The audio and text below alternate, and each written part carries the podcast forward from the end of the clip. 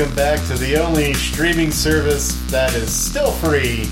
It's Zero Credits, the show where we talk about things. My name's Streamin' Henry. And together we're Henry and John coming at you to discuss the cultural happenings of the, vi- the zeitgeist of our vices. My vice, John, who has yet to say a word on this podcast episode and might not actually be here, could be imagining the whole thing. How are you doing today? I'm good. What's your hmm. vice? You had a you had Oh. a lead in. Yeah, it's beer. Oh yeah, mine is also beer. Torpedo. Torpedo Extra IPA. We have in our hands six of the last 11, weird count, I know, ec- Torpedo I- Extra IPAs in this house. And I want you to know, fam and John, this beer will never enter these hallowed halls again. Not for the lack of it being, it's a decent beer. Yeah. I do not begrudge this beer. I just don't want to drink it any longer. And by these hallowed halls, you mean your mouth and body. Yes, my of course my body is a temple. Yeah, your body, the halls, the mouth, the door. My- yeah. The eyes, the windows, the nose, the chimney. Shakespeare wrote it himself when he said, "S- "Put that white powder in the in the soul's chimney." That's what he said. He did a lot of opium. Freud loved Coke. Freud and Shakespeare, two names everyone knows, but they always get them mixed up. oh, what? They're like, yeah, you know. Oh. Uh, we're in a weird spirit. I had a different joke to open this podcast, and I just remembered it when you said Shakespeare and Freud. Uh, do you want to go back and do it again? I I'll just say it now. Okay. In 2005, Whose Line Is It Anyway was doing a taping, and Drew Carey asked for two characters. Uh, not two characters, so who are two people that probably wouldn't get along? And this was 2005. And the audience said, Bill Cosby and Hitler. And uh, the, the censor walked on and told him, talk to Drew Carey, because one, one of these names is really offensive, and told him he could not use Hitler. And boy, today, Hitler's in the movies and Bill Cosby's in jail. How the times have. This isn't really a joke. This is just like a thing that I saw today because I'm sad and I'm just watching YouTube videos all day. You were watching YouTube videos of Whose Line Is It Anyway? Bloopers. Oh! They're really good. That's pretty good. That that would almost be a stand-up joke. Oh man, that, that's a long walk to nothing. There's no punchline there. I mean, uh, yeah, I don't know. Uh, Hitler's all over the movies. Uh, when is he going to host Kids Say the Darndest Things? I want him to host the Kids' Choice Awards. That'd be great. I am the Ah, host. You got sniped. That's what Werner works. Oh, no. I am the host. Yeah. Kid Hitler. Kid- Kidler. Uh, let's leave Hitler out of our mouths. The doors Of to our, bodies. To our cocaine holes. Wait, Uh, no, the mouth is the cocaine hole. So- no, that's my nose. What's happening? the nose where the coke. The nose is where the coke goes. That's how it rhymes. Uh, so, John, we have been swept, and by we I mean the world have been swept by this phenomenon known as Pokemon. Pokemon. Gotta catch 'em all. Pokemon. Gotta catch 'em all. That's the song. Pokemon. Ooh, ah, ah, ah, ah. Uh, Sword and Shield Oh, that's what I was going to talk about. uh, released last Friday. It did. it to and there was a lot of controversy about its stupid release but i just wanted to uh i wanted to read one reddit post from user mr unz unz uh and this reddit post is, is entitled "Sh- sword and shield could quite possibly be the best entries in the series if it weren't for this one problem uh, hey everyone, I just downloaded my copy of Pokemon Sword yesterday, and I gotta say, I was having an absolute blast. As soon as I booted the game up, I was blown away by the quality of the animations and it became clear to me why Game Freak needed to remove half the decks to make room for these absolutely jaw dropping visuals. Once I finally got that view of that beautiful Galarian countryside, I knew that I would not rest until I had completed my gym challenge, risen to the top of the Pokemon League, and caught them all. But there's one problem. The first section of the game went off without a hitch for the most part, but at one point I encountered a character that, among other things, mentioned to me that the champion of the Galar region was undefeated, and may or may not have possessed a Charizard. I thought this to be strange, but didn't pay it much mind and continued through the tutorial, chalking it up to some translation error or perhaps a glitch in the game's code.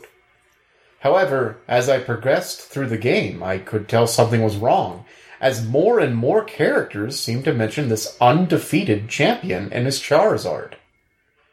I began began to worry. Maybe the Japanese name for Charizard was similar to the name for Maracactus?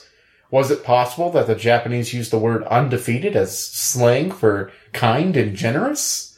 My mind raced, looking for a way to make sense of what I had read, desperately searching for some way to rule out the unthinkable. And then I saw him. My heart sank.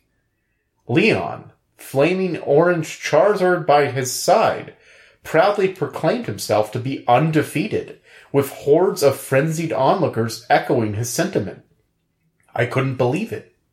How was I supposed to accomplish my goal of becoming Galar champion if the current holder of the title was undefeated? My dreams crumbled before my very eyes as Leon struck his signature undefeated Charizard pose. Acting on instinct, I quickly turned my switch off. This must be a glitch, right? I said to myself out loud. It has to be. I'll just reset the game and everything will be fine. No use. Upon rebooting the game, Leon delivered his famous undefeated Charizard speech once more. Desperate for a way out, I reset once again, but the outcome was the same. Charizard, reset. Undefeated, reset. Charizard, reset. Undefeated, reset. Tears began to stream down my face. Hey, have you met my undefeated Charizard brother? Hey, have you met my undefeated Charizard owning brother? asked Galarian Hop. He's undefeated, which by extension makes Charizard the one that he owns. Undefeated too. My in-game avatar, that my in-game avatar looked on at Galarian Hop with a blank, glassy expression as I cried out in anguish. Years of preparation for my journey to become champion of the first ever time on Nintendo Switch, and they were dashed in an instant by an undefeated Charizard owning champion. I threw my Switch against the wall of my bedroom and buried my face in my pillow, sobbing and mourning a long awaited dream that would never come to fruition. Anyway, has anyone else had this glitch? I'd like to complete the game, but the whole undefeated champion of a Charizard thing has me pretty discouraged. It's pretty good. It's pretty good. so yeah, so there's a major glitch in that in the first few minutes of the game, you meet a character that is undefeated. Is an undefeated champion with a un- Charizard. with a Charizard. How- Undefeated Leon champion with an undefeated Charizard. How do you? How, why, why would I, I, I, I? My sentiments with Mister Unsuns. How do you defeat an defeat an undefeated champion? How do you defeat an undefeated champion with an undefeated Charizard? How do you do it? It doesn't seem right. I'm not very far into the game, but I'm hoping I don't get struck by this game-breaking glitch. Yeah, me too. Uh, I've got Pokemon thoughts. okay. I'm a very dismissive. Very That is- dismissive. I think that is the record. That is the highest pitched, most dismissal okay I've ever said on the podcast. What I meant to say is, well, let's continue with that, John. Yeah, I don't know if you wanted to say anything else about Pokemon. Did you? I am very much enjoying it. My Wooloo turned into a Dubwool. We give Wooloos too much lenience in this world. In the first hour of this game, you are constantly dealing with Wooloos. Oh yeah. Wooloo's on the train tracks. Wooloo's blocking your path. Wooloo's breaking down a gate where you uh, interact with a thing that goes grind. Mine went growl. Oh wow, mine made a different noise. Must be different. Oh no, you're, you're playing Shield, aren't you? I am. Fuck, I'm also playing Shield. You're also really? Yeah, Jamie's got sword. Yeah, mine went grind. Mine probably did too. I was just so caught up in the wooloo of it I all. was caught up in the Wooloo of it all. Uh, no, we give Wooloos too much leniency. Uh, I think the game is very, very, very good. I'm having a ton of fun with it, and this is a person. I have played every single Pokemon game that has come out. From Red, yes, gold, yes, blue, yes, green. no, okay, that has come out in the USA. Okay, fair. Blue, Yes, pearl, yeah. Well, I had Diamond. Sapphire, Yeah, emerald. I actually skipped that one. Really? I have played all but one Pokemon game that Okay. has come out. I've at Okay. least participated in every generation. X, Yeah, Y. I think I had Y. Okay, but I mean every generation, yeah. Yeah, so I participated in every generation, and I Sun and Moon really was a chore to get through. Like it, the amount of just cutscenes and hand holding, and every all the story just plowed in your face over and over again. I don't know. And then like Ultra Sun and Ultra Moon, I was like, oh, they said they changed the story, and then they didn't. Yeah. And so I never finished that one. But it's so refreshing to be like, hey, you're on start your po- your gym challenge, go on your way. And yeah, Hop shows up every now and then and he wants to battle literally every 5 minutes and that's whatever. Yeah. He doesn't change his goddamn roster. I'm not complaining. Hop is so a couple things. Uh, they did exactly what they needed to in that they made a Pokemon game that is different enough. Number Yeah. one, your your rival chooses the Pokemon that is weaker to yours. Yeah, it's happened a while. Has it? Yeah. What? Thought Yes. this. Okay, let me tell you when I checked out. When did you check out? Diamond. Okay, so yeah, I think starting maybe in X, they started doing instead of like a mean rival, like a friendly rival. Oh, okay. Well, then this isn't new. Yeah. Uh, but I thought that was interesting. But they did exactly what they needed to with this game. For me, someone who opted out of Pokemon when it became too much of a chore. yeah. Uh, because I played Pearl, or yeah, Diamond? Pearl, Diamond, one of them, the D, the DS one. Yeah. I played the DS That one, gin. and it was fine. It kind of sucked because the story was just Yeah. I don't know. It was fine. Um, but then eventually, I decided to pick this back up because the Switch is the best video game console out currently. Uh, by my for the purposes that I need it for. Yeah. Uh, so I picked this up because it's been a while since I played a Pokemon. I was interested in Pokemon Let's Go Pikachu and Eevee, but the way that that game played made me want to kill myself. I was, Wow. I was not a fan because I don't like the way that you play Pokemon Go. Yeah, no, and that's all that was. Yeah, I don't. I'm, and I get people who like Pokemon Go. It's just not for me. Yeah. Uh, so I picked this up knowing that it was a traditional Pokemon game, and it does. They fucking nailed it because when I started playing, I was like, the one thing I want this to be is to make me feel like the first time I played a Pokemon game, which is to make me feel like I'm on a journey. Yeah. And make. I want to feel like I'm the star of my own little show, which is the best Pokemon games do that. The, the thing that is so addictive to me about the Pokemon series is exactly that the journey, like the growing stronger with your friends, the getting access to more Pokemon, and you, you form like these little bonds with these little creatures, and you, it's just so fun to watch these. Like, it's because of you that they're all getting stronger Yeah. and changing and becoming better. That I have dreams of that. Like I I have reoccurring dreams of like I'm playing a new Pokemon game and I'm excited to find the new Pokemon and level up and see what happens when they change and stuff. And uh so having played through every generation, I got into this loop where it's like I needed to know everything before the game came out. But for Sword and Shield, I was like, no, I'm not going to do that this time. And uh, they even helped out a little bit because they didn't show off everything. Yeah, they, they did a really good job keeping the cards close to the chest. The only thing that I knew about Pokemon Sword and Shield was I looked up the exclusives between the two versions Okay. to know which one to buy. Yeah. Um, very sad that I'm missing out on Sirfetch'd, but I do love a Ponyta. I can uh, I can trade you one Yeah, sometime. that would be great. Because Uh, I got one randomly from a Wonder Trade What? or a, a surprise trade. Amazing. Yeah, You got a Farfetch'd? yeah, got one. I really like Farfetch'd, and Sirfetch'd is very cool. yeah, Um, I'll give you a Ponyta. Well, you're doing Shield too. yeah. so when Jamie gets to the area with Farfetches, I we, Perfect. she'll catch a bunch and send them to us. But uh, yeah. So I don't know if this counts as a spoiler.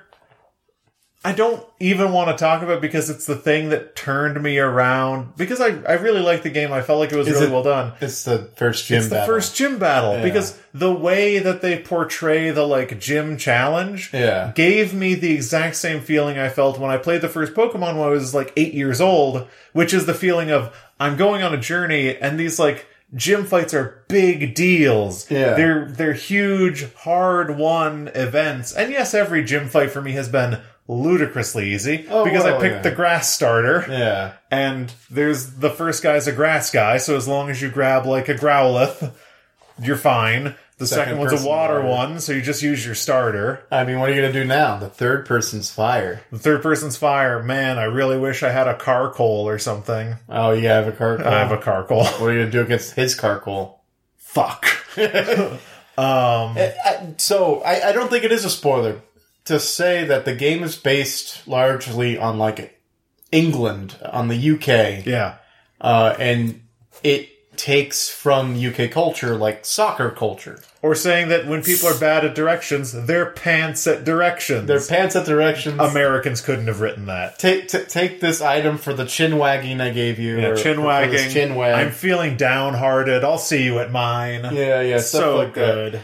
But uh, so the gym battles, I don't think it's a spoiler to say, take place in large like soccer stadiums. Yeah, they make it feel like the World Cup. it, it's it's pretty amazing. Like each event is like because this is like an annual challenge, a gym challenge that a bunch of people go on, Mm-hmm. and people just turn out for it.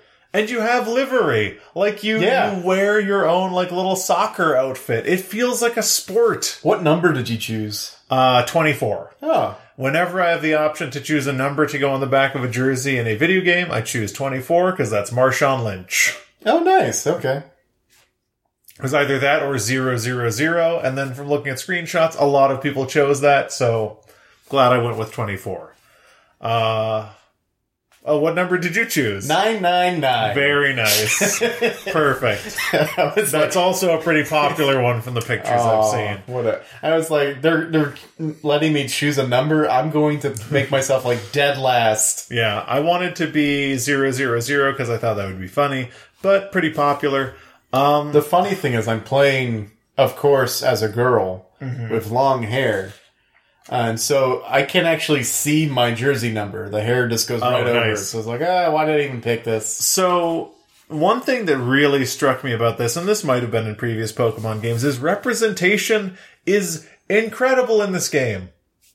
I'm playing a dude, a brown dude, and his family is brown, and Oh, their yeah. appearance changes based on what you pick. Like Yep. your mom's like hairstyle changes and stuff. Yeah, absolutely. so cool because when I start playing a Pokemon game and my character is a brown kid and then his friend and rival is a brown kid and his mom is brown Yeah. and Rose is brown and Leon is brown. Yeah.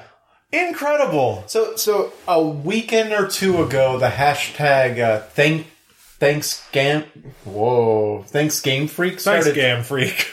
it started trending. And uh, the reason for that was because of representation. A Yeah. bunch of people who were like, who were very happy to see that sort of representation done and done well, were just thanking Game Freak for doing that because they're a Japanese company. They really haven't done. They're you, you haven't slower to adapt. yeah, you haven't. Well, Game Freak and the Pokemon Company, especially, they haven't really done that before. They haven't really put other ethnicities or representation into their game before. Yeah. It's only been very recently you could pick from different shades of person. That's Yeah.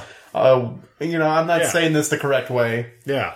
Um, but yeah, the, the thank you Game Freak that then got sort of uh, perverted into fuck you Game Freak because Yeah. people were mad about for other reasons. Uh, dumb. it started from a good place be- because Twitter was recognizing the representation that has been that, that was was being done in the in this new installment. It's even inclusivity in its wording because if we go back to almost every Pokemon game, they say, uh, I think it's typically, are you a boy or a girl? Yeah. And then you pick whether you're a boy or a girl. Yeah. That's like, what's your name? This one, it, it shows you, I think, eight different pictures Yes, and it eight. says, uh, What pick you, the one that looks like you. yeah, yeah. What do you look like, or pick the one that looks like what you. Mm-hmm. Do you, what do you look like? I'm like, that's huge. yeah. That tiny. People talk about how inclusivity is hard. No. That's so easy. Yeah. Which one looks like you? Which one do you want to look like? Pick that one. Yeah. What's your name? We'll never talk about it. If you notice, they never like gender you in dialogue.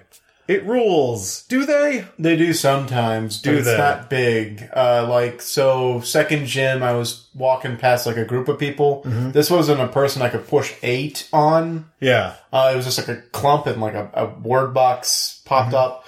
It was like she's one to watch or something Mm-hmm. Oh, like okay. I, I guess I haven't seen that. Yeah. Because typically I, I only notice them like saying like, oh, you're a tough Pokemon trainer. yeah, yeah. Okay. A lot of the direct stuff is, yeah, they don't gender you because they're talking to you. So Yeah. There's no reason for me to gender you Yeah. or use a pronoun when I'm talking to you. That makes sense. Anyway. But no, representation, inclusivity, way higher than you would typically expect a Pokemon game. So some things I like about Pokemon, other than the representation and other than the, the spectacle that is gym battles, all of these quality of life changes that they added, like Universal XP. Universal XP, I think is pretty okay. It does make me worry sometimes, and so I'll switch out Pokemon that I think are getting too high because I don't want to make I don't want to trivialize the game. Yeah, I I will say, second gym, I'm tremendously over leveled. Hell, what level were you? Um, I think my Grookey going into it was like level 24. Eh, that's about that's about where I was actually. But like everything was a one hit kill at the second gym. Well, you well you had type advantage. Yeah. I struggled. Did you have um what's that big cottonhead Pokemon that the grass guy El- or Elder- I- so I do have my Grookey. Well, it Thwackey. Uh, Okay. His second form, much cooler looking. I don't know what it looks like. But that's so cool that we don't know what this shit looks like. uh, but no, I I got an Eldegoss that I captured. Oh yeah. That was like a level twenty three when I got it Oh, I tried to capture it because because like, it like floats on every once in a while. it floated across a bridge, and I, I tried to catch it, and then uh, it was being a little dick. So I just I was like, I'm sorry, I have to faint you. yeah, it's uh, real good. It knows a lot of sing. It's re- it's very jiggly-puffy. Yeah. It, it knows like round and sing, Yeah. uh, but that's what I use. And just like I taught it uh, Magic Leaf from the Nice. and it just one shot at everything in the in That's the water great. gym. Uh, and then I got my sweet baby, my favorite Pokemon of all. Finally got it to level twenty, Gyarados. I fucking love Gyarados so much. Wow. Gyarados is my. I know it's basic, but Gyarados is my favorite Pokemon. So I do have a question because I know they took out Dragon Rage as a move. Dragon Rage no longer is a move. So what does it learn when it turns level twenty? Bite. Okay, I mean, That's it's fine. fine. Bite's fine. Bite's fine. Bite's Uh, good. Yeah, no, Gyarados is just my favorite Pokemon. I really wish, I wish I had grown past a point where I loved Gyarados because Gyarados I want to love other water Pokemon. Yeah. But like water flying's a fine type. You just have to worry about electric. Yeah, Like You're I- good. I, just like Gyarados. Gyarados is pretty decent. Yeah. But what about a ooh Ragna or whatever the Chewtle evolution is? That's that big badass turtle. Dra- Dragnot. Dranar or something. I this is this means nothing to our listeners. I've been playing so much Pokemon and having so much fun. I have not had this much fun with a Pokemon Oh, game great. since Red and Blue. Yeah, it's really good. I, Also, thing I like soundtrack. The soundtrack, the gym battles. it's banging. the fact that when you is it a spoiler to talk about the music that happens in gym battles? I don't battles? think. Well, no. This. Oh, when the uh, yeah. So- endemic of soccer matches. This is how you frame it. Endemic of so- of soccer matches. Uh, the crowd will start chanting. They have chants Yeah. that they do, and now you can say it. So I in the second gym I realized what happens is for the first few Pokemon you face, the first Pokemon the gym leader sends out, there is like a relatively low key version of the gym leader soundtrack. For the second one, just the volume goes up. Yeah. And then when they send out their last one, it is a version of the theme that is maximum volume. The crowd changes to start chanting along with it, and every gym leader thus far too has different chants because they have different music. Yeah. And then when you do the one thing that is special to this game, which is Dynamaxing, oh, which I thought was dumb but actually rules. I think it's pretty good. I thought Dynamaxing was very dumb, and I did it for the first time. I realized that it's incredible. When you Dynamax, the theme changes to become more rock and roll. The chants become louder. Yeah. So like all you hear is this like huge riotous chant, rock and roll music. Well, these two, and the gym leader always Dynamaxes when you do. Oh, yeah. So it's always two. It's so Two good. Godzillas. It's so good. Dynamax is so good. I can't wait to Gigantamax my Meowth. oh yeah. Yeah. yeah. Can't wait. Oh my god. Dynamax is so good. it's such a gimmick. Yeah, it's very gimmicky, It- but it's three turns of one really powerful move and three pretty generic ones. But goddamn. So, in my second gym experience, uh, I was relying because it was water, so I was relying solely on my Yamper, Yeah. my my little my little precious corgi, who knew You haven't caught a Pikachu yet? no Apparently you can in the in, in the wild. Yeah. yeah, I, I found where they are, Very rare. but I did not catch one. Ah, fuck a Pikachu. Yamper's better. So it it had Spark, and that's about it. So I took down the first two Pokemon she had with uh, with some difficulty because Yamper, you know, hits hard, but also gets hit hard. yeah. And she sent out her her Dreadnought or whatever it's called, the big turtle Pokemon. Yeah. And uh, I was like, well, I don't have time to heal, so I'll Dynamax. And she Dynamaxed. And uh, Dynamax Yamper is where it's at, dude. the first move that the Dreadnought did, Max Darkness or whatever, KO'd my Yamper. Perfect. so I was like, oh shit, Oh no. you can't you can't Dynamax again. Yeah, so you have to send out a regular ass Pokemon. So like two regular ass Pokemon later, I was like, well, I guess I'll send out my water my my starter. yeah. Uh, it's called Drizzile, I think. Yeah. Because the initial one is Sobble. Sobble, Drizzile. I don't know the third. Neither do I. But to describe uh, Drizzile to you, Drizzile is an emo boy. yeah, he, he always has his head at like three quarters, so it's like covering one eye. Oh, Drizzile's yeah. very good. Drizzile's very good. So is this this emo emo boy versus this giant turtle? also, since I chose Grookey, I get the opportunity to beat the shit out of Sobble and Drizzile on a regular basis. Yeah. I don't know. It was just, and, and then like, of course, the Dynamax weared off and was like, "Well, now what are you gonna do? You killed half my team, but I am gonna win at the end." But like, people are saying that it's easy. I'm like, well, I don't know. I'm still, I'm still struggling through it because Yeah. I'm not. I, I don't know. Wooloo will, or Woolsworth, as I call him, will never leave my team. Yeah. will always be there. I feel like Pokemon games are always easy if you play them wrong. Because the way to play Pokemon games right is to have undying loyalty to your team of real gangsters. Yeah. And then to be like, no matter what fucking happens, my starter's never leaving. There's at least one other Pokemon I have a bond with. He's never leaving. And then I have like four that I kind of switch out.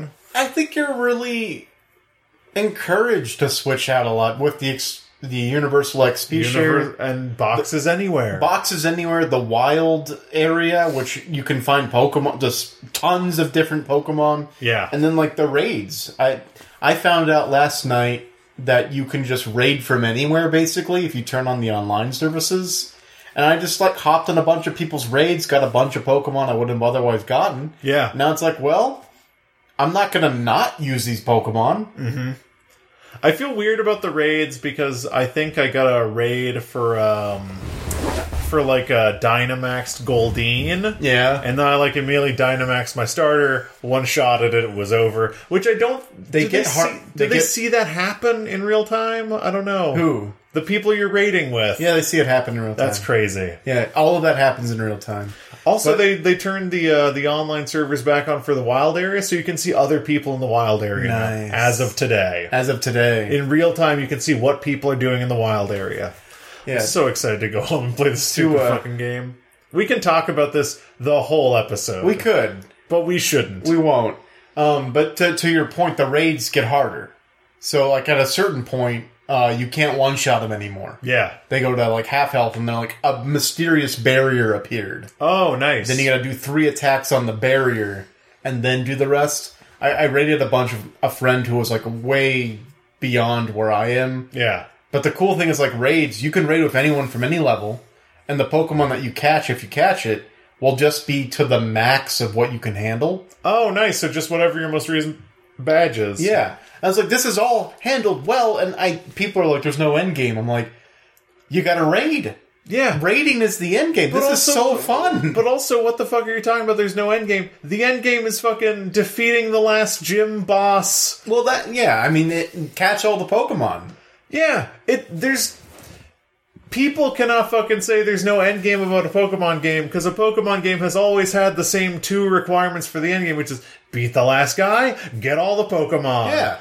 Put that shit on the shelf. I mean, it's in the catchphrase. Yeah. You gotta catch them all. I want to be the very best. Like no one ever was. Okay, that's the theme song. To catch them all is my real test. To train them is my cause. Pokemon, if you do both of those things, you're done. You're done. I don't know. It's so good. I've ne- I have not been this excited about a Pokemon game since I was 8. I have found myself sitting on my couch playing this game on my Switch and sitting up out of excitement for some new thing on a fairly regular basis. Yeah, the, the first two hours. No, sorry, two hours. What am I saying? The first hour of this game is just like, it's so adorable. Like, so cute. So good. I played through, uh, you know, for a, for like the first three hours, and then uh, we we got the double pack. We got Sword and Shield, and I was like, "Well, hey Jamie, do you want to play?" Because she was she expressed you know interest in it, and she's like, "Oh yeah." So then I got to rewatch the first like couple hours, but through her eyes. And uh, we did this thing where we, we we voiced all the characters in like really obnoxious Cockney accents. Nice. That was real fun. it's, it's really fun to read this stuff out loud and just like, oi, might, you know, meet you at mine. Just Yeah. do awful accents. But like, Welcome to the Pokemon. yeah. Yeah. But, uh, I, I- like, all of the things that I like hunt, you know, like, at like, oh, I can catch a Wooloo, or like, Yamper appears here. Yeah. She did like the same exact thing, and I was just like, I get to relive and Yeah. my experience through her. So good, dude. The Switch is an amazing console, and I think Pokemon Sword and Shield is a really good game. Yeah. For all of the faults that I agree with somewhat, Yeah. that the people have raised, yeah, sure. It's still a good game. Like, look at it's, It's still better than uh, Sun and Moon. They're like, look at that uh, shadow cutoff distance. Look at that popping. Like, motherfucker, it's the Switch. Who cares? Yeah, I'm, they're, they're talking about popping, but it's like, how else would the Pokemon appear? We're talking about poppin', but it's a it's a full 3D Pokemon game. I can't even talk Yeah, to these people. e- even without the popping or whatever, the way Pokemon generate on the map is they suddenly appear from nowhere, Yeah. and it's what did, did you want them to get out of a taxi? Yes. Did you want them to show up in a car? Yeah. Uh, I will share one. This is the last Pokemon thing we'll talk about when we'll move on. Okay. Um, this is more of an existential thing, which may in some way lead to additional content. I went to purchase uh, Pokemon Shield after researching it for a grand total of five minutes to see what was in it. Amazing. Um, and I also looked up deals, and I found it at Walmart on launch day, and only on launch day. All copies of Pokemon were was ten dollars off. Yeah. So I'm like, oh. I'm going to go to Walmart, uh, which I never do, Mm-hmm. to make it perfectly clear. Unless it serves my love of Pokemon, I do not shop at Walmart Gotcha. for personal reasons and philosophical ones. But it was very strange because it was my day off because I'm off on Fridays. Yeah. So I went to Walmart at about 10, 11 a.m. after I'd done my usual pottering around the house, doing nothing. Uh, but I went to Walmart to purchase it, and it was strange because I'm not someone who goes to a physical place to buy video games ever. Yeah. Uh, I buy them digitally, or if I feel like there's like scarcity or a deal, I buy them physically. I'm trying to get into a place where I buy more things physically. Because who knows when this shit's gonna fall apart. Oh man, I can't wait for Steam to go offline. Disney Plus puts me mo- much more in tune with the monopolistic uh, Oh, yeah? approach to media that we have going on right now than ever before. But I remember the last time I was in a Walmart buying a video game was probably when I was too young to purchase a video game for myself or didn't have the means. And I remember like my parents like buying a video game for me Yeah. what I I walked up to the case. I didn't see it in there. I went to the guy and I was like, this is the launch day for a video game, something I'm excited about. I remember like, you know, when Halo 2 came out and I was a child, there was like a line. Yeah, yeah. So there's gotta be like a line where all the people like where where are all the like clamoring children? And Yeah. I was like, Hey, um, can I get something out of the case? And the guy was like texting, I was finally looked up, he said, Pokemon? and I said, Shield. I said, Oh, we've got it right here. I like opened up the thing and just handed it to me. I just bought it. yeah. I talked. I, an adult, older than the man who was serving me the thing that I wanted, most likely, said the thing that I wanted. He gave it to me. No muss, no fuss, no lines. It's great. It was a total non-event. Yeah. I never buy video games. The last video game I bought physically at a store was Diablo 3. So it's been a while. And, Hmm. Yeah, yeah. and this was like years after launch when I bought like the game of the year and The the cool thing. thing is, uh, it used to be like a you know a big thing, or it had to be gated, or like people would like look at you weird or something if you asked for like a video game. But like the world has slowly caught up. yeah, Everyone's kind of on the same page. Like the guy who asked you Pokemon was probably like he probably had a copy for himself. Yeah, no, absolutely. Like I, he Yeah. struck me as someone who's like, I've got my copy. I've talked to a bunch of other like twenty to thirty year olds today who have just bought their copy of Pokemon. I Yeah. know what you're here for. So I went to Best. uh, So I go through Best Buy because until I think it's until next February, I'm still part of the uh, the, the the last gasp of the Gamers Reward Club. Yes. So I, you know, we would get an automatic like ten percent off of all uh, all video game purchases. So I still do go through them for the most part. And I went to pick up my purchase, got it, and as I was walking out, the, you know, the you know how in Best Buy there's always the person's like right there when you walk in who tells you, Yeah. welcome to Best Buy. He took one look at my purchase and he was like, oh, who are you gonna choose? And it's like, oh, Sobble. And he was like, oh, I, I had to do Grookey. Yeah. I was like, oh, okay. And he's like, you have fun now. Hell like, yeah. I was like, hey, you too, man.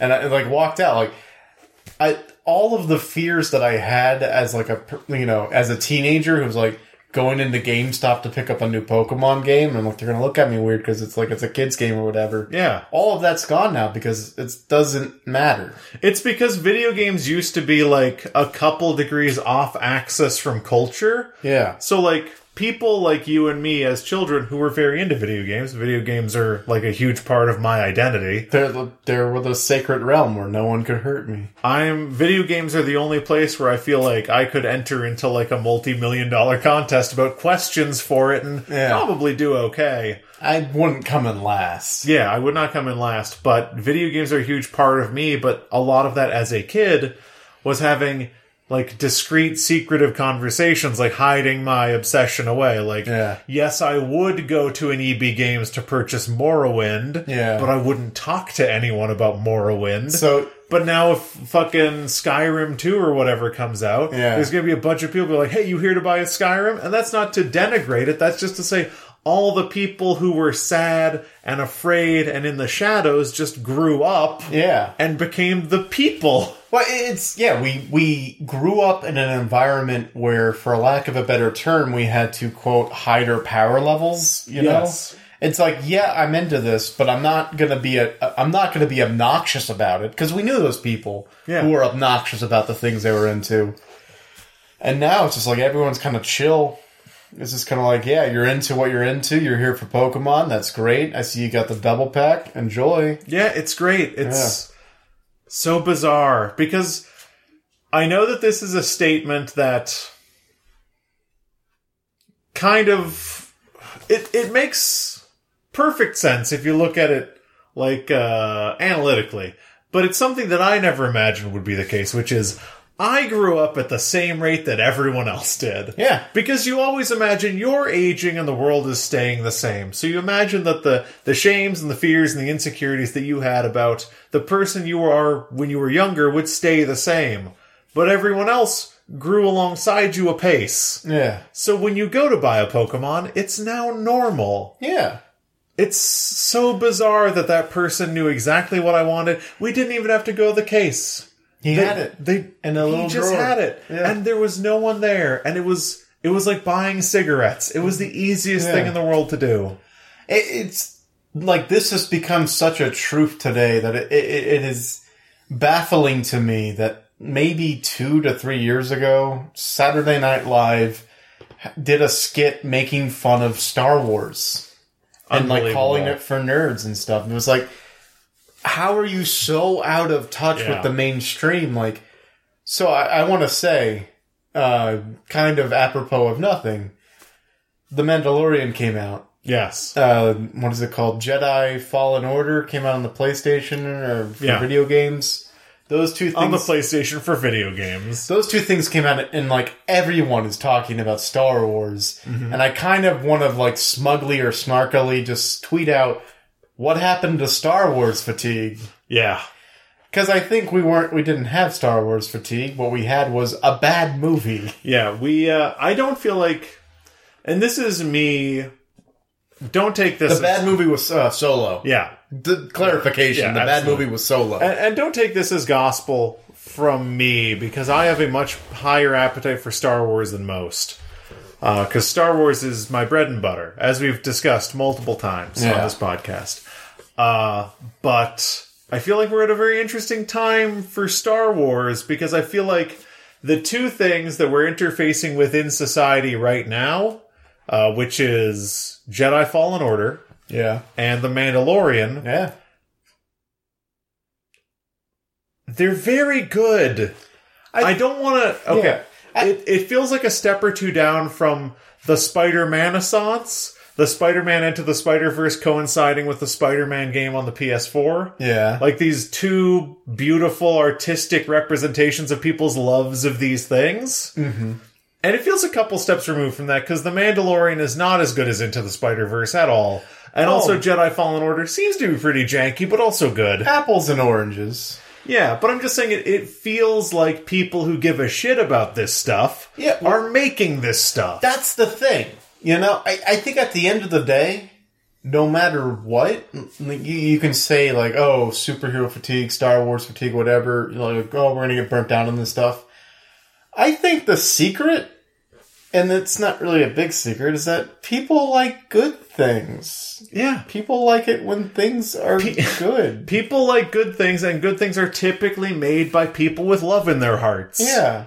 Well, I, I mean, I, I, yes, but I don't want to like limit to, to that because I wanted to, I wanted to bring in like a comparison because there's a there's a pretty funny thing happening right now.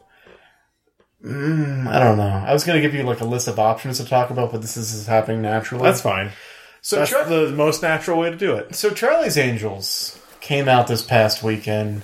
It's a reboot of an old television show Called Charlie's Angels. called Charlie's Angels. It stars Kristen Stewart and two other people who are relatively unknown.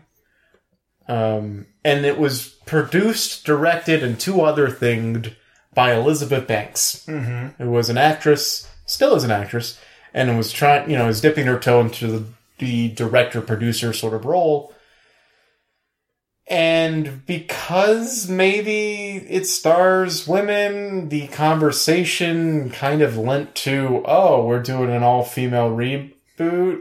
An all female reboot of Charlie's Angels, an all female thing. So that's the first thing.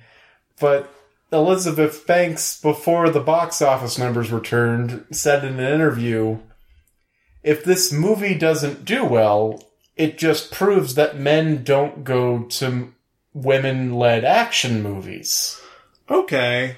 Putting, Um, putting the onus only on on one gender and also discrediting a long history of woman led action films including things like Mad Max Fury Road, Atomic Blonde, Salt, I- Terminator, Terminator 2, Alien, Aliens, eliminate just just ignoring a long history of women-led action films Yes. that all did well at the box office. Uh, I don't know how much cheek that statement was said with, but I will say the reason why I'm not seeing Charlie's Angels is I feel like the original show was horseshit, and I also feel like uh, all the movies were bad as well. And sure, I'd love to give this one a chance, but it's too much of a risk. So I just want to say, echoing my point, maybe perhaps people just like good things. Yes. And maybe perhaps your directorial producer debut wasn't that good. And I know that's hard to face. Mm-hmm. And I know she's already No one likes to hear that. I know endemic of her her more recent tweets where it says, "Well, if it's gonna flop, you might as well put your name on it four times."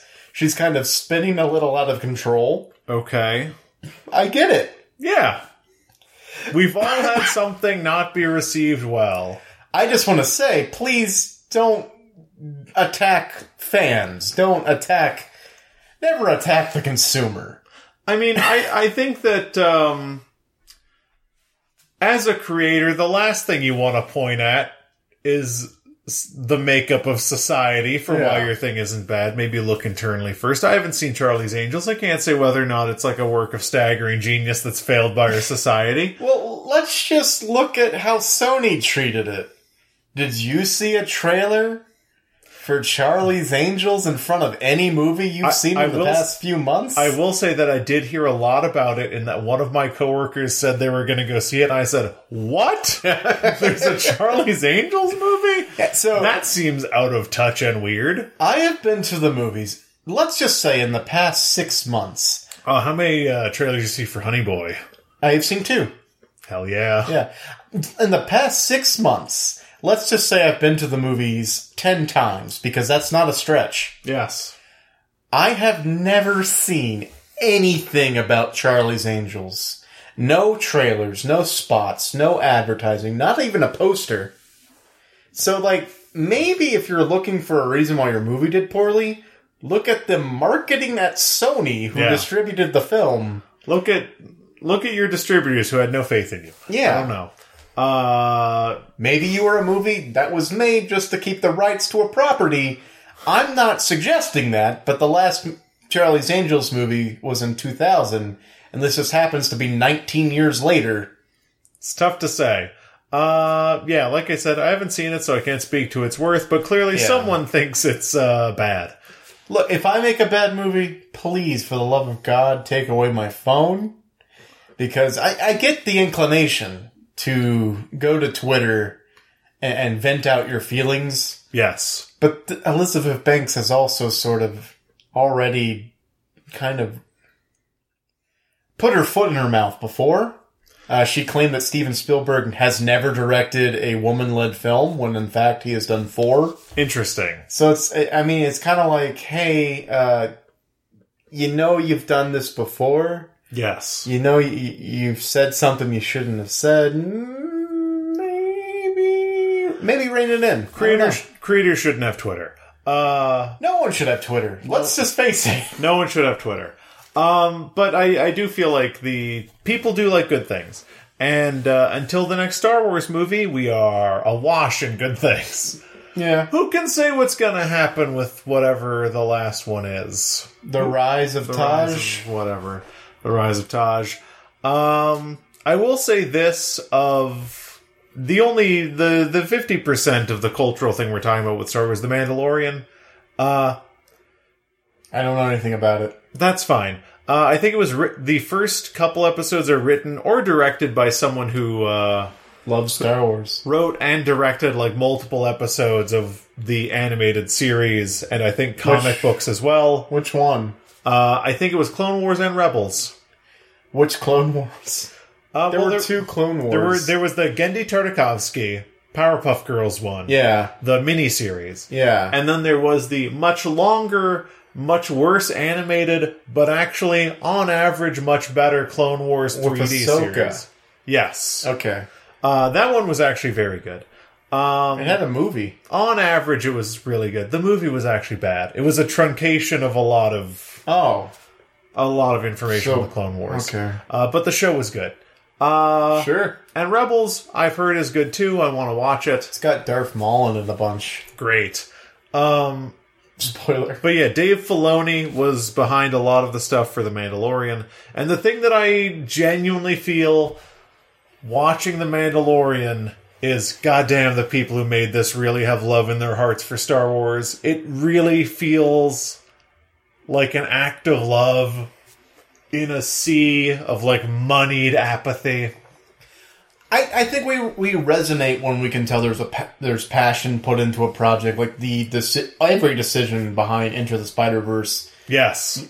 You can tell it didn't come from a place of let's make some money. It came from a place of this is going to be difficult. This is mhm. going to be hard. We're making a lot of stylistic choices, but we have reasons for those choices. And overall, they all play into the story.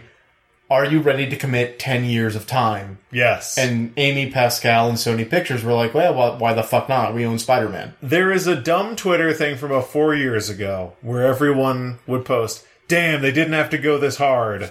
Watching things like Spider Verse and Mandalorian, I feel that. Yeah. Because I watch The Mandalorian, I'm like, this is a Star Wars weekly serial on Disney Plus, which signed more subscribers in its first day than HBO has in its entire lifetime. Yeah.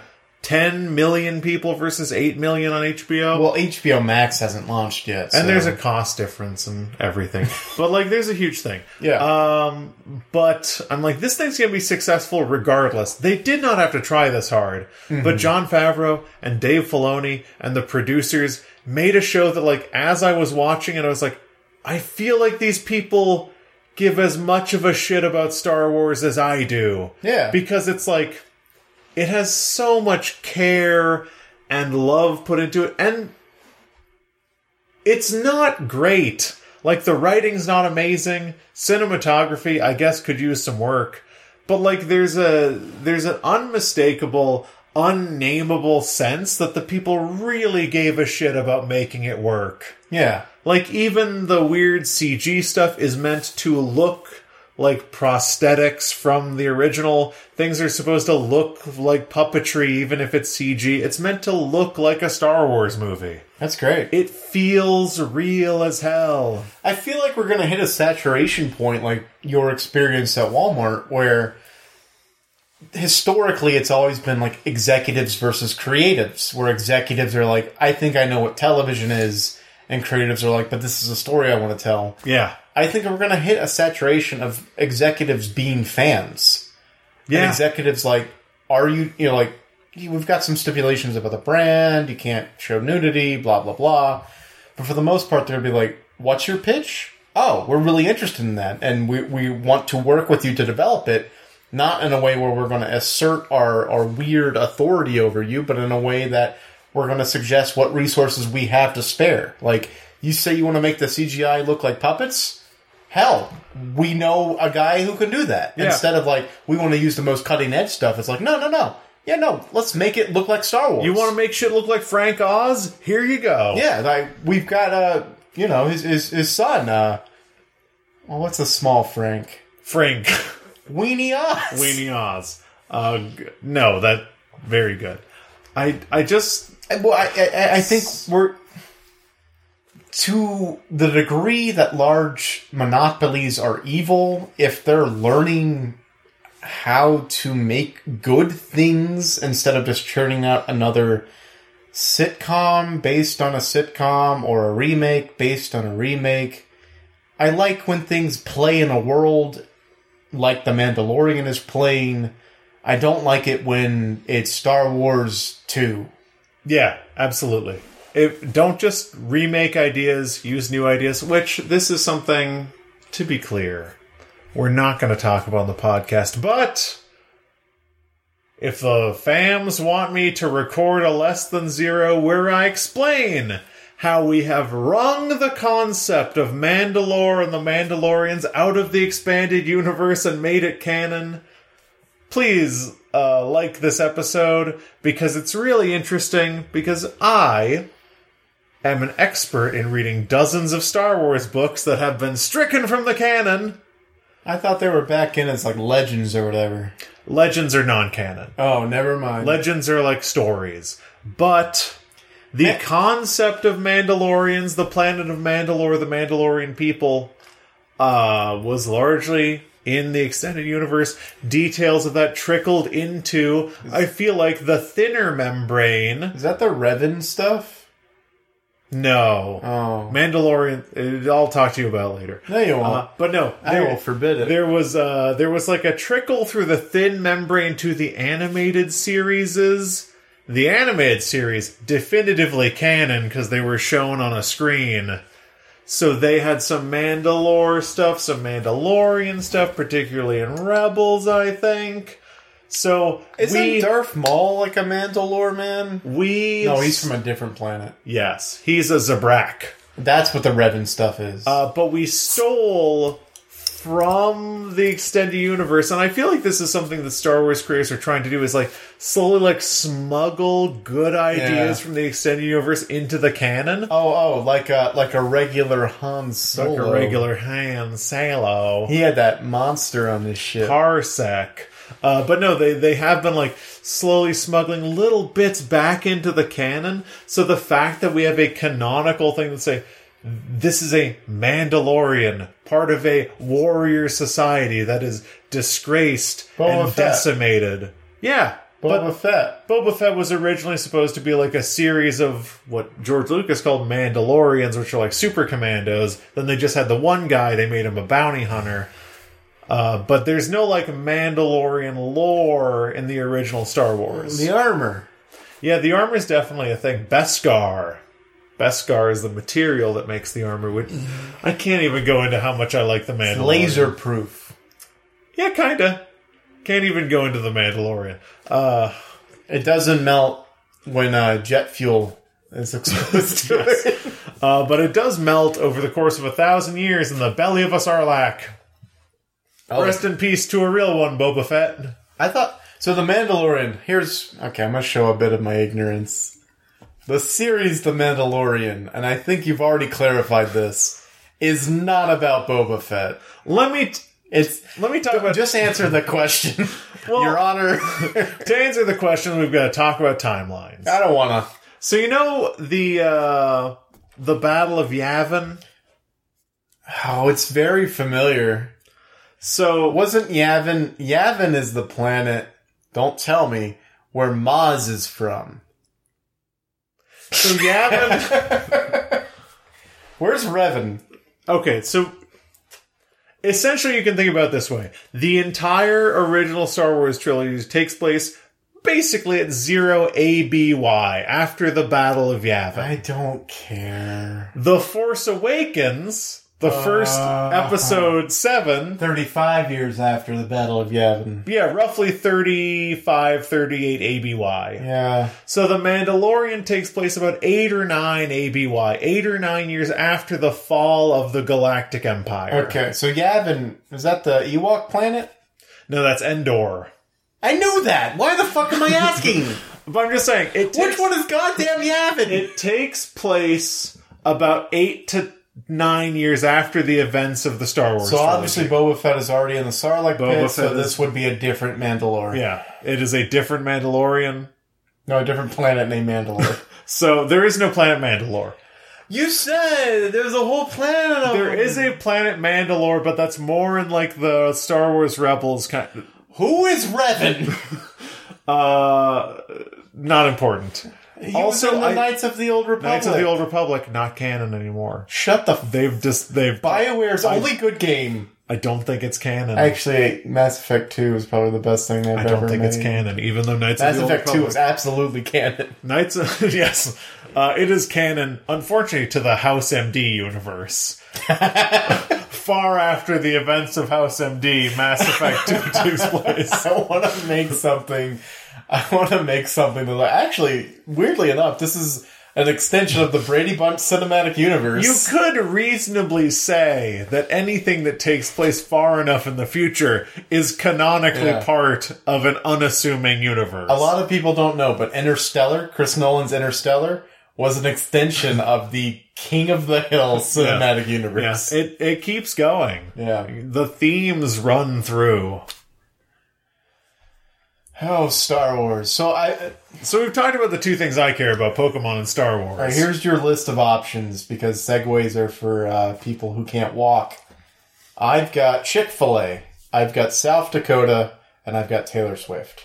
So let me make a guess. Chick Fil A no longer supporting L- anti-LGBTQIA and we can talk about why that's not as good, like as big news as as, uh, it appears to be. I get really mad about Chick Fil A on the podcast. We can maybe table that one. Okay, South Dakota, that's not the weird Pete Buttigieg thing where he sent out an email to a lot of prominent African Americans Oh. and said, if you don't reply to this email, it means you support me. So he put a bunch of their names on essentially an illegal newsletter And and, lot- put out a picture uh, of a Kenyan woman to support the African American. Fucking the- Pete Buttigieg sucks. the real kicker of that Buttigieg story is that not everybody on that list of, of black supporters were black. yeah, no, they were about, just about half of them were white. Yeah, they were just Southern. Yeah, which was like, wow, wait, w- that shows what you think of the South, I guess. Yeah, uh, two quick things. Pete Buttigieg. Number one, he has this like Douglass. What is it? No, the Douglass, Douglass plan. yeah, plan. The Douglass plan to Like, like, give Pell Grant recipients like a certain amount of money for developing and undeveloped areas, which is basically an incubator for gentrification. Fuck Pete Buttigieg. okay. I Well, hate him To, to to be frank, no, that wasn't the South Dakota thing. because that was a North Carolina thing. Maybe yeah, South Dakota is a, is a different thing. I don't know the South Dakota thing. What's the last one? Taylor Swift. South Dakota. You want to talk about South Dakota? Because Taylor Swift, well, is Taylor Swift the private equity thing? Yeah. Okay. Ah, God, I I would get the chance to talk about AOC if we talked about. Uh, Oh, she retweeted. you know what? Hit me with that T Swift because I don't actually know this one. All right. Well, so here's the thing. Last week, at the end of the week, a lot of personal things were happening in my life, Yes. Uh, Taylor Swift did a pretty big post explaining the situation. She is up for like a lifetime achievement type deal at the American Music Awards, and there's a documentary on Netflix that's going to be uh, released sometime in the future about Taylor Swift. And in both of these regards, Scott Bakula, that's not his name. Don't besmirch the name Scott Bakula, star of Quantum Leap. Scott Borchetta and Scooter Braun. I can't believe that there's a human being named Scooter Braun. I'm sorry, that's a fucking that's that's a little chittery Job Yeah. of the Hut kind of like shoulder guy. Yeah, yeah. Wait, wait, Scooter yeah. Braun. What was his name? Uh, Oh. Salacious Crumb. Salacious Crumb. Yeah, yeah. I hate myself. And There's some fucked up Salacious Crumb shit in Yeah. uh, The Mandalorian. By the Oh, way. really? Yeah, if you care about Salacious Crumb, Don't don't watch it. don't watch. So these two people who own the rights to Taylor's early work were basically forbidding her from performing said work or using said work in the documentary unless she signed an agreement or basically agreed to one not re-record her original songs Okay. as she's been planning to do basically a me for you deal yeah. I do a new album for you, and you let me re-record m- my old songs and give me basically the ownership of my masters. Yes. They wanted her to agree to not do that to be able to perform at her Amer- the, the Lifetime Achievement Award and to use her own music in a documentary about her. So she posted Twitter a really really long tweet. Uh, I could read it here. You want me to? Sure. All right. It starts, guys. It's been announced recently that the American Music Awards will be honoring me with the Artist of the Decade award at this year's ceremony. I've been planning to perform a medley of my hits throughout the decade on the show. Scott Borchetta and Scooter Braun have now said that I'm not allowed to perform my old songs on television because they claim that would be re-recording my music before I'm allowed to next year. Additionally, this isn't the way I had planned on telling you this news. Netflix has created a documentary about my life for the past few years. Scott and Scooter have declined the use of my older music or performance footage for this project, even though there is no mention of either of them or Big Machine Records anywhere in the film. Scott Borchetta told my team that they will allow me to use my music only if I do these things, colon. If I agree to not re-record copycat versions of my songs next year, open parenthesis, which is something I'm both legally allowed to do and looking forward to, close parenthesis, and also told my team that I need to stop talking about him and Scooter Braun. I feel very strongly that sharing what is happening to me could change the awareness level for other artists and potentially help them avoid a similar fate. The message being sent to me is very clear. Basically, be a good little girl and shut up, or you'll be punished. This is wrong. Neither of these men had a hand in the writing of the, those songs. They did nothing to create the relationship I have with my fans. So this is where I'm asking for your help. Please let Scott Borchetta and Scooter Braun know how you feel about this. Scooter also manages several artists who I really believe care about other artists and their work. Please ask them for me for help with this. I'm hoping that maybe they can talk some sense into the men who are exercising tyrannical control over someone who just wants to play the music she wrote. I'm especially asking for help from the Carlyle group who put up money for the sale of my music to these two men. Oh wow. Oh boy, that's a- fucking fucking fucking right. yeah. Uh, I just want to be able to perform my own music. That's it. I've tried to work this out privately through my team, but I've not been able to res- resolve anything. Right now, my performance at the AMAs, the Netflix documentary, and any other recorded events I am planning to play until November of 2020 are a question mark. I love you guys, and I thought you should know what's been going on. Taylor. So She sent out that in like three pictures of text because Twitter is stupid. Yeah. Um, and the, of course, the public response was phenomenal. Like people turned up. We turned up because, of course, we stand for Taylor. Yes. And uh, AOC turned up. A few days later, Elizabeth Warren turned up after she realized that it was a popular thing to do. Yeah, once Elizabeth Warren realized that uh, she needed to crawl out of the pocket of uh, private equity and actually softly condemn them. And the result of all of this is a little bit of backtracking on the two SBs, Scott Bakula. Why is it that I can't remember Scooter Braun, Scooter Braun Scott. Bruschetta? Yes. Is like- Bruschetta, like, the Like- meat on like bread. meat- yeah, like a meat on bread.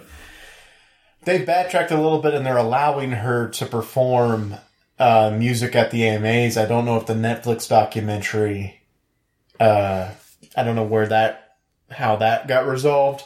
But the response from Big Machine Records is like, whoa, whoa, whoa. We never said anything like that. Yeah. Because of course it is. I mean, course, what the yeah, fuck? It has to be. Yeah. So private equity. Please explain to me what that is. Uh, private equity. I'll give you a choice. Do you want me to give you a clinical explanation, or do you want me to give you a pessimistic explanation? Pessimistic, please. Uh, pessimistic. Uh, private equity is a bunch of people who get together and they choose to invest in things with the express purpose of getting the most profit out of them as possible. Uh, so, private equity like a hedge fund, but more targeted? hedge fund is more like investment. Private equity is more like tar- yeah, it's it's more like targeted on individual businesses or people.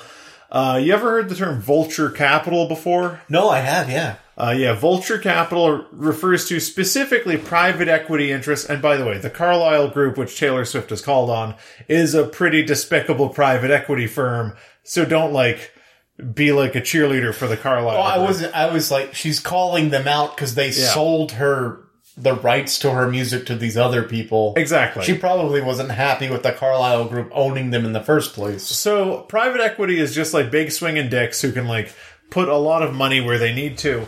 So uh, a, a really good example of what private equity does, because private equity is like one of the greatest sources of true evil in the world. Uh, you ever shopped at Toys R Us? Yeah. You know what a leveraged buyout is? No. A leveraged buyout is when people take they take in debt to the tune of like billions of dollars to buy an organization. What? How does that work? Uh, let's say Toys R Us is up for sale, Okay. and you're a private equity firm. You want to uh, you want to secure about one billion dollars worth of funding from groups who want the money back from you. Of course. And once you secure that, you have enough liquid funds to purchase Toys R Us, right? Okay.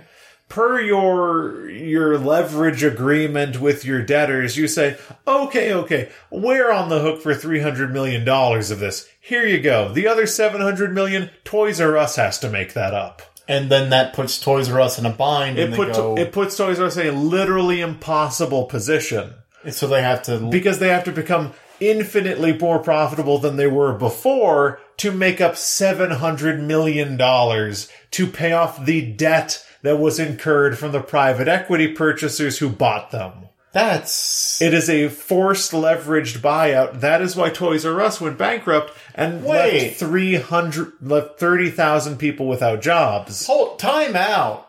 I read some some articles. I thought the reason Toys R Us went out of business was because millennials are not having babies. Yeah, millennials uh, aren't having babies and it has nothing to do with why Toys R Us went bankrupt. Avocado toast. Toys R Us went bankrupt because no one was able to pay the insane debt bill that whatever garbage private equity firm bought them placed on them. what gives these private equity firms or groups or coalitions the right to own the work of a singular artist? The law. Oh, w- Yeah, okay. they, they can purchase intellectual property. They can purchase business. you can purchase intellectual property? if the contract's up, absolutely. They can purchase it from agents. They can purchase it from executives. Holy shit. What artist actually owns the work?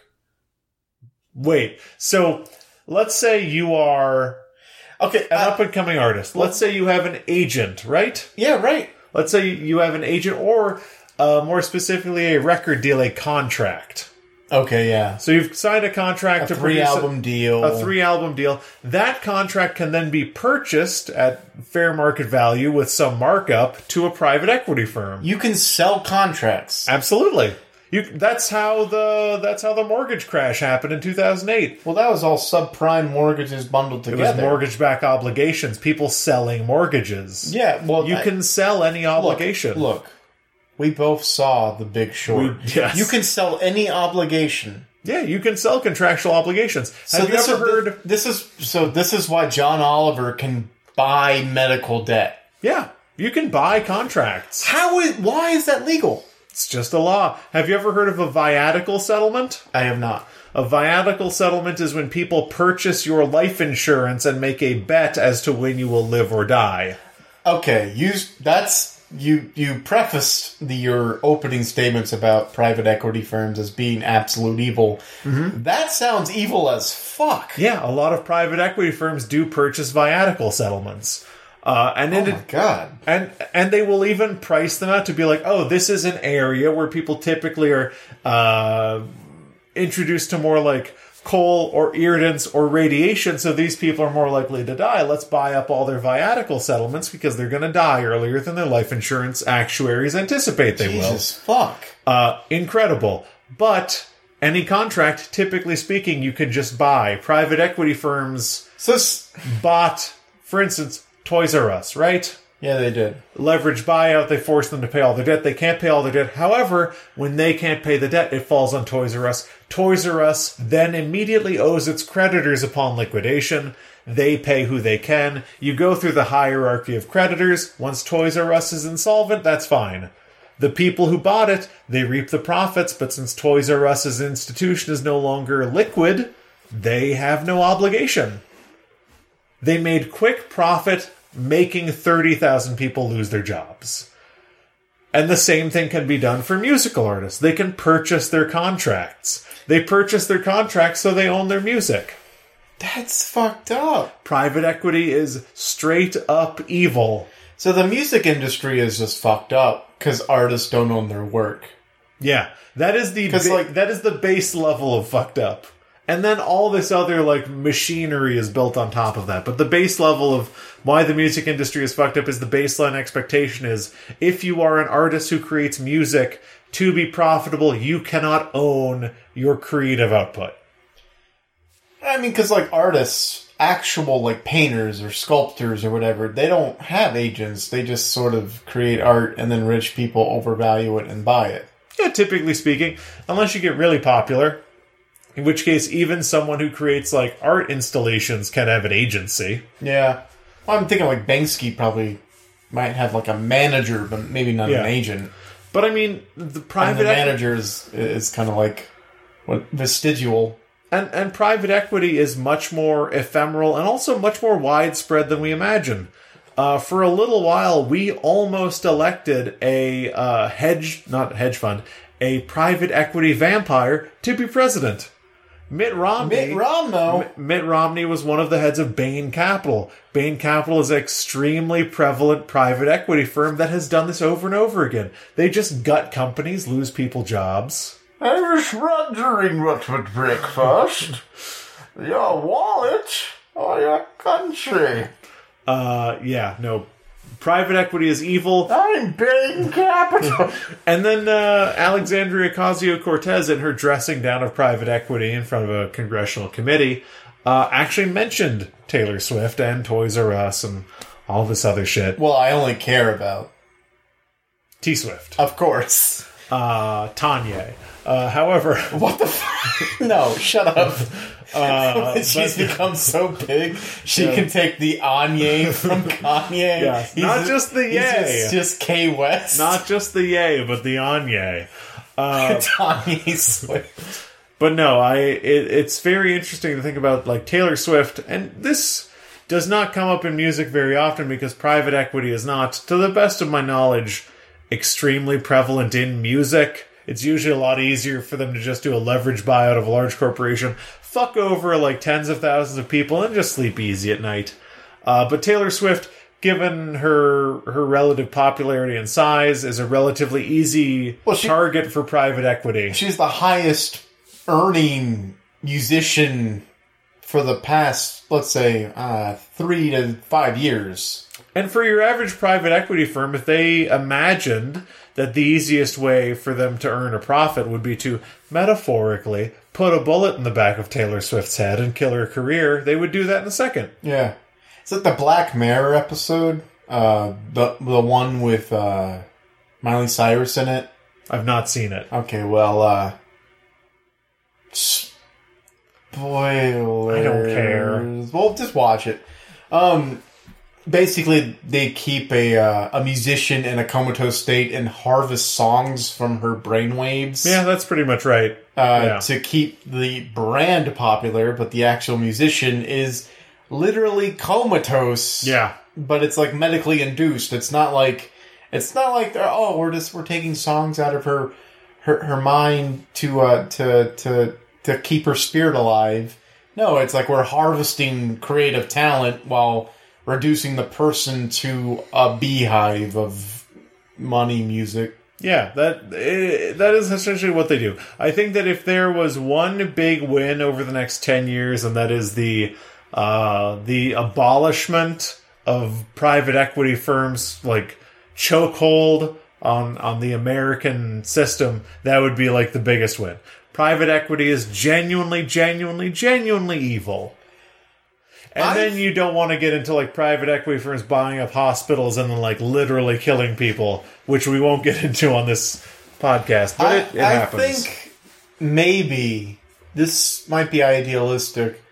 I feel like it should be prohibited or extremely difficult to make money from not doing things. Like yeah, but that's what, like, a man- literally just what private equity a does. man or a woman swings an axe and like chops wood and gets paid for the wood that he or she produces. Mm-hmm. You should not get paid for taking a risk on a stock. You should not get paid for buying up and closing down things like that.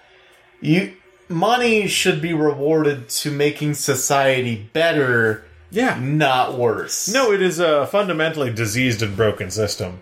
Because we don't live in a society where someone who chops wood gets paid. We live in a society where someone chops wood, is bought by another person for a thousand dollars, and then they say, Well, I had to take out seven hundred dollars to purchase you, so you have to make up seven hundred dollars to pay me back.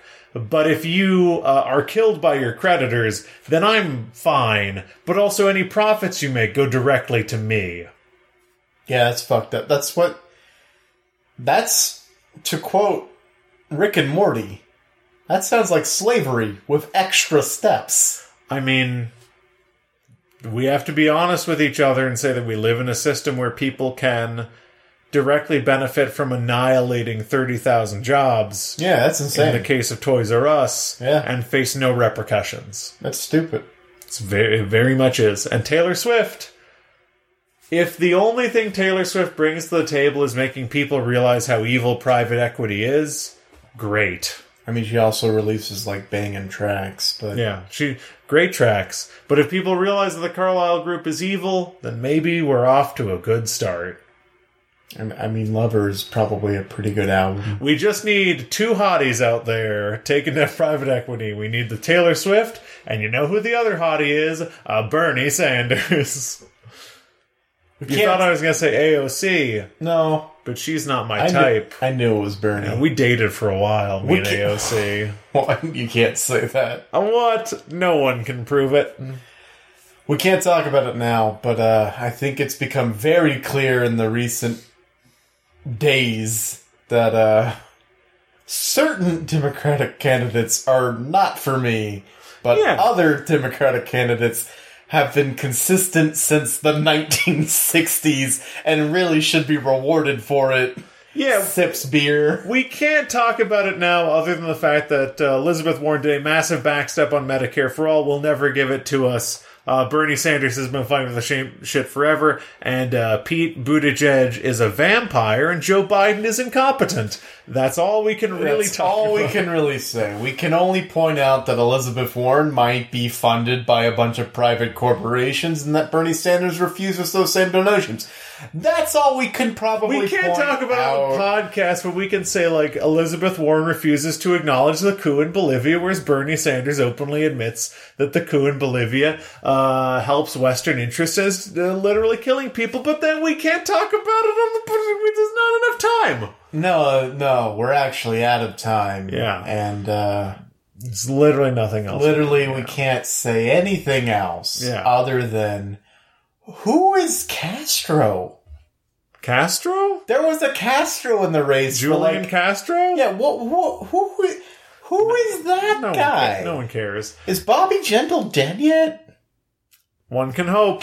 Anyway. uh, yeah, no, we we can't talk about the Democratic field any longer. I think I I'm just s- saying for all the people out there who I was talking about Elizabeth Warren for a while, uh, told you so. I just want to say I want to end Means tested public option is no option at all. Anyway, we can't talk about that because we're out of time. We're out of time, and I just want to sum it up very, very quickly by saying that if we lived in a world with infinite amount of creatures who could literally create energy as this like their ability, and you could have a job as like a person who would just be a person who tames these creatures and you could like be famous for just being really good at it and it seems like everybody's kind of dumb at it. I think i would have a shot at being a commentator for the gym challenge televised broadcasts. All i'm saying is i wish i lived in pokemon where universal health care is a given because like pokemon are healed for free In the American system, it doesn't make any sense. You go to a hospital, you get a fifty thousand dollar medical bill. You go to a Pokemon Center, you get all your Pokemon healed. Pokemon Centers fall. what i'm saying is all one He's percent never once said what I'm saying is. This is 100% Yeah, oh, okay. editorializing on our one part. percent of the pot of the people they own 99% of everything 1% of the Pokemon. one percent of the Pikachu. No one sees a Pikachu. Yeah. Pikachu is owned by private equity firms, and I'm just here to say, Ash needs his Pikachu. Ah. Here's young Ash. He is 10 years old and he wants a Pikachu. He should get a Pikachu. People in the Galar region, they enjoy private Pokemon centers for everyone. We in Hoenn are suffering under the 1%. I'm just from Kanto trying to get you the Johto life. Very good. We used we used every Pokemon continent. I think we missed Sinnoh. Fuck off. And then there's the Aloha region. Shut up. Alola. Shut up. Don't nerd shame me. Anyway, Yeah, you talked edit about this week, my friend. So that means you have to do the social media. If you want to send us your favorite Pokemon, all you got to do is send us a tweet at ZCPCWHJ on Twitter.com. ZCPCWHJ. John, what does that stand for? That stands for Zokamon, Kokomon, Pokemon, Kokomon, Wokamon, Hokamon, Jokamon. It's my favorite version of the Pokemon rap. If you want to send us a longer diatribe why you think Sword and Shield are the worst Pokemon games ever, uh, you could send us a whole manifesto at Gmail. Uh, we are Zero Credits Podcast at Gmail. That's not the name of our. We are Zero Credits is a podcast at gmail.com. Send us your manifesto. Send us your Xanadesto. But please never send us your clandestine plans to take out certain politicians. We don't want to end up on a watch list. We are on Spotify. You can find us by searching zero credits, zero credit open parenthesis S close parenthesis on Spotify under the podcast section. We are there every week when it updates. Hopefully it updates every week. One time it didn't, and I found out on a plane. It was very annoying. We are on Facebook, but Mark Zuckerberg is a bad person. We're also on Apple Podcasts. Search for us on Apple Podcasts. We're zero credits, probably with the open parenthesis close parenthesis. I don't know. We need ratings and reviews there. If we don't get those, John will yell at me again. And I really can't handle that right now. Like, Thanksgiving's coming up and Christmas. It's a really vulnerable time for me. I'd really, really appreciate if you would like and uh, rate and comment and review on our Apple Podcast profile so John doesn't yell at me. But most importantly, uh, you know and I know, and uh, so does the NSA. Word of the mouth is the strongest force in the universe and the only way we can survive. So if you tell your FBI agent, they'll tell your friend's FBI agent, and then it kind of becomes like a snowflake. What are those things called? Terraforms? No. Terracotta? Nah. I can't remember what it's called. Fractal. It's like a fractal. It builds upon itself. Why was I thinking of Terra words? No one will ever know. But if you tell two friends and their FBI agents tell their friends, we will be insanely popular. Word of the mouth. Tell, tell, tell, tell. This is the only scenario where snitches do not get stitches. So, like, do it. And I think that, did I miss anything? You got it. Oh, fuck. And from everyone here at the Zero Credits 2 bedroom, 2 bathroom, 2 living room, 2 stairway, 2 door, 3 door, 4 door, 5 door studios, we would like to wish you a happy week. Goodbye. Goodbye. Oh, I don't feel good. Yeah, I also feel sick as fuck.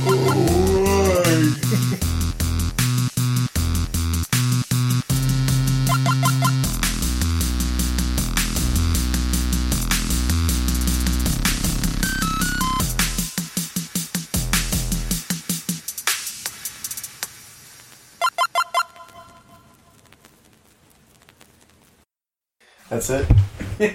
That episode sucked.